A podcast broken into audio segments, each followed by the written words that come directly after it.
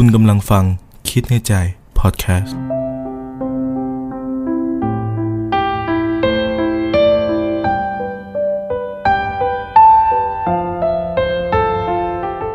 สวัสดีครับ อยู่กับคิดในใจพอดแคสต์กันอีกแล้วนะครับ พบกับผมเม่นนะครับ เป็นแอดมินของเพจคิดในใจนะครับ เป็นนักเขียนเป็น podcaster ที่ทุกๆ คนได้ฟังกันตลอด ที่ผ่านมานะครับ ผมเดินทางมา 50 กว่า EP แล้วเป็นยังไงกันบ้างครับ ใครฟัง EP ไหนแล้วชอบที่สุด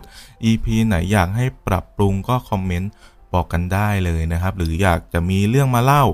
อยากจะเขียนส่งมาให้อ่าน หรืออยากฟังความคิดเห็นหรือให้เปิดโพลในเพจอะไรอย่างเงี้ยนะครับ ส่งข้อความมาทางอินบ็อกซ์ได้เลยนะครับ เอาละครับ วันนี้ครับเรื่องราวของเราเนี่ยบอกตรงๆว่าเกี่ยวกับ ความเหงาครับ อ่า ความเหงาเนี่ย ดูเพลินๆก็เหมือนเป็นเรื่องแบบ ไม่ใหญ่ บางคนอาจจะมองเป็นเฮ้ยความเหงานี่ต้องเป็นเรื่องใหญ่เหรอแต่สำหรับบางคนมันเป็นเรื่องใหญ่ครับผมจะขอตั้งชื่อเรื่องวันนี้ว่าวิธีจัดการกับความเหงา ก็แล้วกัน ทุกคนเนี่ยผมเชื่อว่าทุกคนนะหลายๆ คนเลยคงจะมีความรู้สึกเหงาบ้าง ในบางครั้งบางจังหวะชีวิต บางช่วงเวลา บางวัน หรือบางชั่วโมงนะครับ เหงากับโดดเดี่ยว บางครั้งไม่ได้มาด้วยกัน เหงากับโดดเดี่ยว บางครั้งมาพร้อมกัน ความหมายอาจจะไม่เหมือนกันนะฮะอาจจะดูแบบเฮ้ยเหมือนเหมือนแต่จริงๆแล้วไม่เหมือนเนาะเหงากับโดดเดี่ยวนะครับทีนี้มันก็จะมีทั้งเหงาในวันธรรมดา วันที่ไม่มีคนอยู่บ้าน วันเทศกาล เหงาเพราะไม่มีแฟน เหงาเพราะมีแฟนอะไรอย่างนี้นะครับ เยอะมากๆครับ จริง ๆ เมื่ออายุเรามากขึ้นเนี่ยมันก็จะมีความเหงาไปอีก ความเหงาในผู้สูงอายุที่แบบว่าเขาไม่มีลูกหลานมาเล่นด้วย แล้วก็เริ่มเหงาเหงาอะไรอย่างนี้นะครับ หรือว่าความเหงาในช่วงที่เฮ้ยเราผ่านพ้นวัยวัยรุ่นไปที่แบบวัยที่จะเจอเพื่อนเยอะๆนะครับ เราก็ไม่มีเพื่อนฝูงมาลายล้อมแล้ว มันก็เริ่มเหงาก็เป็นได้ หรือบางทีอะเหงา ในช่วงที่มีครอบครัวลูกไปเรียน แฟนไม่อยู่อะไรอย่างเงี้ยนะครับ มันก็เป็นอีกความเหงาเหมือนกันนะครับอะทีนี้มีหลาย ๆ คนถามว่าอ้าวแล้วถ้าเหงา เกี่ยวกับความรักล่ะมันมันมันมีอยู่จริงไหมอะไรอย่างงี้นะครับ เหงาเกี่ยวกับความรักเนี่ยมันก็มีครับ มันเป็นการอาการเหงาที่แบบว่า อยากมีใคร อยากมีคู่อยากทำบางอย่างสองคนที่ไม่ได้ทำคนเดียวอะไรอย่างเงี้ยนะฮะคือความรู้สึกเหงา มันเกิดได้จากสาเหตุมากมายครับ ไม่ใช่แค่เพราะความโสดเท่านั้นนะบางคนรู้สึกโดดเดี่ยวทั้งๆที่มีผู้คนรอบตัวอยู่มากมายนะฮะก็ก็เหงาได้เหมือนกันนะครับจับต้นชนปลายไม่ถูกเลย ทีนี้เรามีวิธีรับมือแล้วกัน รับมือหรือกำจัดความเหงาเนี่ยได้อย่างไร หรือจะอยู่กับมันได้อย่างไร วันนี้จะมาเล่าให้ฟังครับ พูดถึงวิธีรับมือนะครับจริง ๆ มันก็มีเยอะนะฮะแต่อย่างแรกผมอยากให้ทุกคนแบบเข้าใจความเหงาของตัวเองก่อนนะฮะอย่างที่บอกว่ามันเกิดขึ้นได้หลายสาเหตุมาก ๆ ต้องรู้ก่อนว่าสาเหตุที่เราเหงาเนี่ยมันเกิดขึ้นจากอะไรนะจากตัวเราจากคนรอบตัวจากสถานะของเราจากเรื่องรอบข้างหรือจากวัย หรือตามช่วงอายุอะไรอย่างนี้นะครับ เข้าใจที่มาที่ไปของมันก่อนเนาะโดยเริ่มจากการสังเกต ตั้งคำถาม เช่น รู้สึกเหงาตอนไหนบ้าง ตอนไหนที่เหงามากเป็นพิเศษ ตอนไหนที่เหงาน้อยเป็นพิเศษ เป็นการเช็คนะเช็ค เฮ้ยวันนี้เรื่องนี้เหงา เรื่องนี้เรื่องนั้นเหงากว่าอะไรอย่างนี้นะครับ พยายามจัดการกับความเหงาตามฉบับของตัวเองไปก่อนนะ ซึ่งสิ่งสำคัญก็คือจำไว้เสมอว่า เฮ้ย ใครๆ ก็รู้สึกเหงาขึ้นมาได้ เราไม่ได้เหงาอยู่คนเดียวในโลกนะ มันเป็นความรู้สึก ชั่วครั้งชั่วคราวในช่วงชีวิตหนึ่งนะฮะ อย่าให้ความเหงามาทำให้เรารู้สึกแย่ไปกับวันนั้น หรือรู้สึกแย่ไปกับเรื่องอื่นๆนะครับอะหลังจากที่เรารู้แล้วนะว่าเราเหงาเพราะอะไรสาเหตุคืออะไรเหงาแบบไหนเป็นพิเศษนะครับ อันดับต่อมาเราก็คงต้องอยู่ให้ถูกที่ อยู่ให้ถูกที่คืออะไรอะ่ะอยู่บ้านแล้วเหงา ก็ต้องออกไปข้างนอกเหรออะไรเงี้ยไม่ใช่นะครับ หมายถึงว่าอยู่ให้ถูกที่ แล้วจะมีค่าเคยได้ยินไหมฮะ ซึ่งคำว่าอยู่ให้ถูกที่นะครับผมหมายถึงว่าเฮ้ยอยู่ในที่ที่ตัวเองรู้สึกสบายใจ ไม่จำเป็นต้องบ้านที่ทำงานที่เที่ยวนะที่ไหนก็ได้ครับที่คุณรู้สึกว่าอยู่แล้ว สบายใจเว้ยไม่รู้สึกว่าตัวเองไร้ค่านึกออกไหมนึกนึกออกใช่ไหมสมมติคุณอยู่ในวงสนทนา 5 คน 10 คน แต่คุณรู้สึกโดดเดี่ยวมาก ไม่มีใครสนใจคุณเลยเขาอาจจะ ไม่ชอบหรืออะไรหรือแบนหรืองอนกัน แต่คุณรู้สึกว่าโดดเดี่ยวไร้ค่ามากอะก็ถอยออกมานะครับออกจากความโดดเดี่ยวออกจากความไร้ความหมายอยู่ตรงนั้นนะครับไปอยู่ในที่ที่รายล้อมด้วยคนที่คล้ายกับเราก็ได้ครับ สนใจเรื่องเดียวกันมีแนวโน้มจะช่วยกันได้ดีนะครับอาจจะเป็นเพื่อนที่สนิท หรือว่าคนที่คุยแล้วเข้าใจกัน แต่ถ้าคุณบอกว่าเฮ้ยก็ไม่ชอบอยู่กับคนอื่นอะชอบอยู่คนเดียว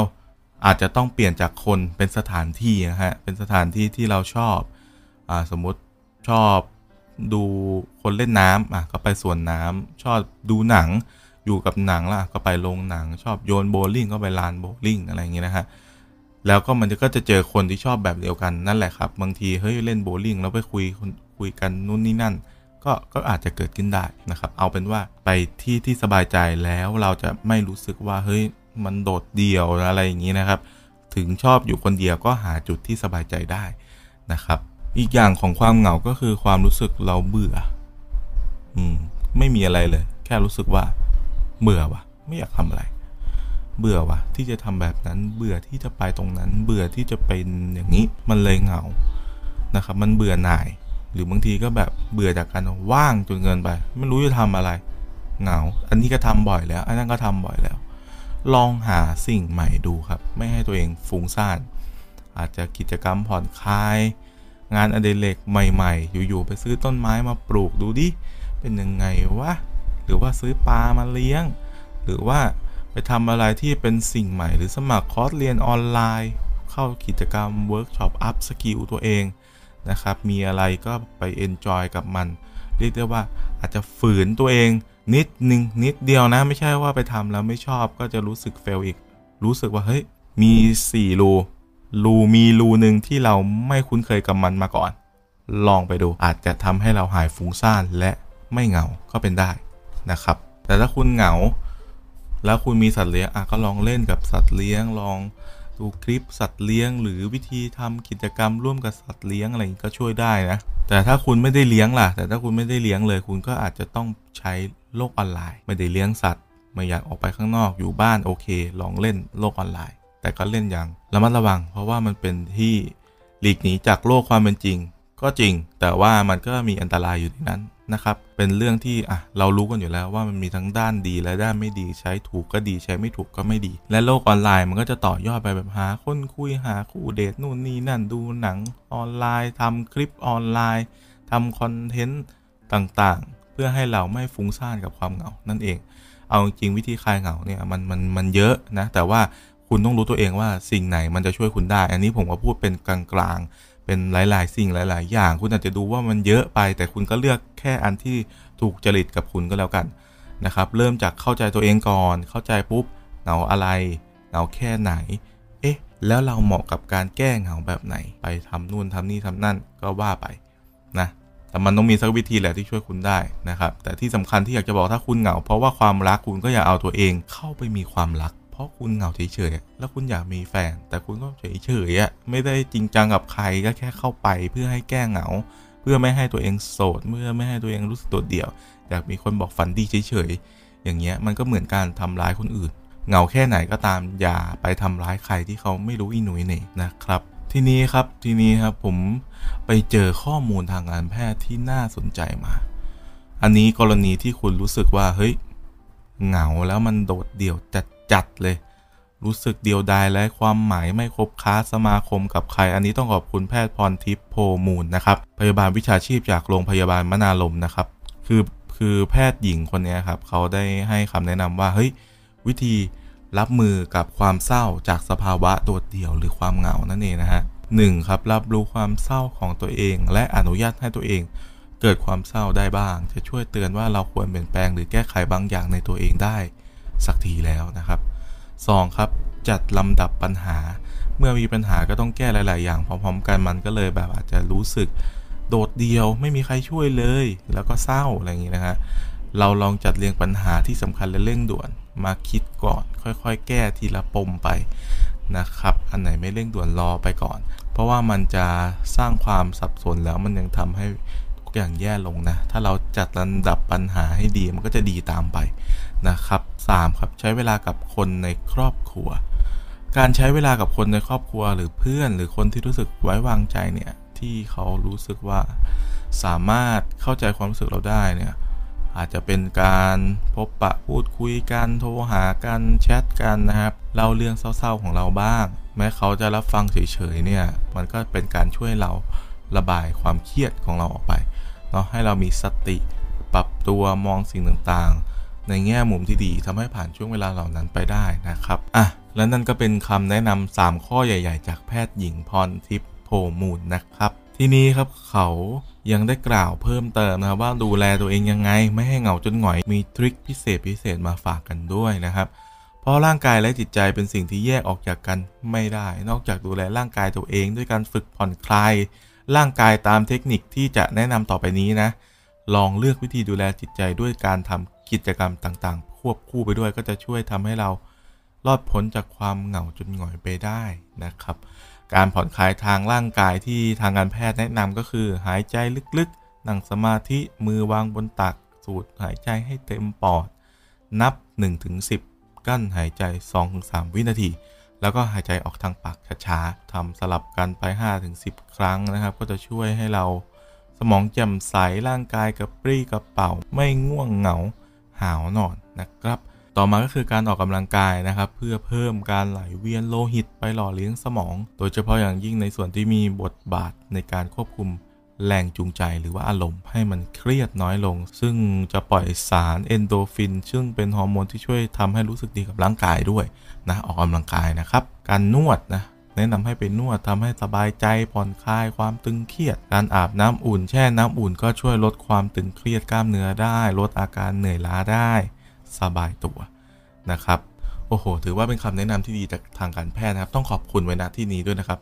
อ่า ฟังมาถึงตรงนี้ครับ คุณรู้สึกยังไงบ้างครับ คุณรู้หรือยังว่าตัวเองเนี่ยเหงาเพราะอะไร รู้หรือยังว่าตัวเองเนี่ยเหงาแค่ไหน แล้วก็อยากจะจัดการตัวเองด้วยวิธีไหน วิธี ที่ผมบอกไปหรือว่าวิธีทางการแพทย์ที่เขาแนะนำนะครับ จริง ๆ มันทั้งกายและใจเลยเนาะส่วนแบบใครฟังมาแล้วรู้สึกว่าเฮ้ยพี่ช่วยแนะนำกิจกรรมหน่อยเดยผมรู้สึกแบบถ้าหาเองอะ่ะมันจะไม่อยากมันจะเบื่อหน่าย มันจะเหงาอะไรเงี้ยแนะนำหน่อยอะผมแนะนำให้สัก4ี่ห้าอย่างก็แล้วกันนะครับ อย่างแรกเลย ที่จะทำให้คุณไม่ฟุ้งซ่านกับความเหงานะ คุณจัดบ้านหรือว่าจัดห้องเนี่ยช่วยได้ ตัวผมเองก็ทำบ่อยๆ เวลาที่รู้สึกว่าเฮ้ยมันว่างมันรู้สึกเฟ้งฟางถ้าไม่ได้เล่นเกมหรืออะไรนะ ผมก็หยิบไอ้นู่นมาจัดนู่นปัดฝุ่นนี่นะฮะการเก็บเข้าของเก่าๆทิ้ง หรือว่า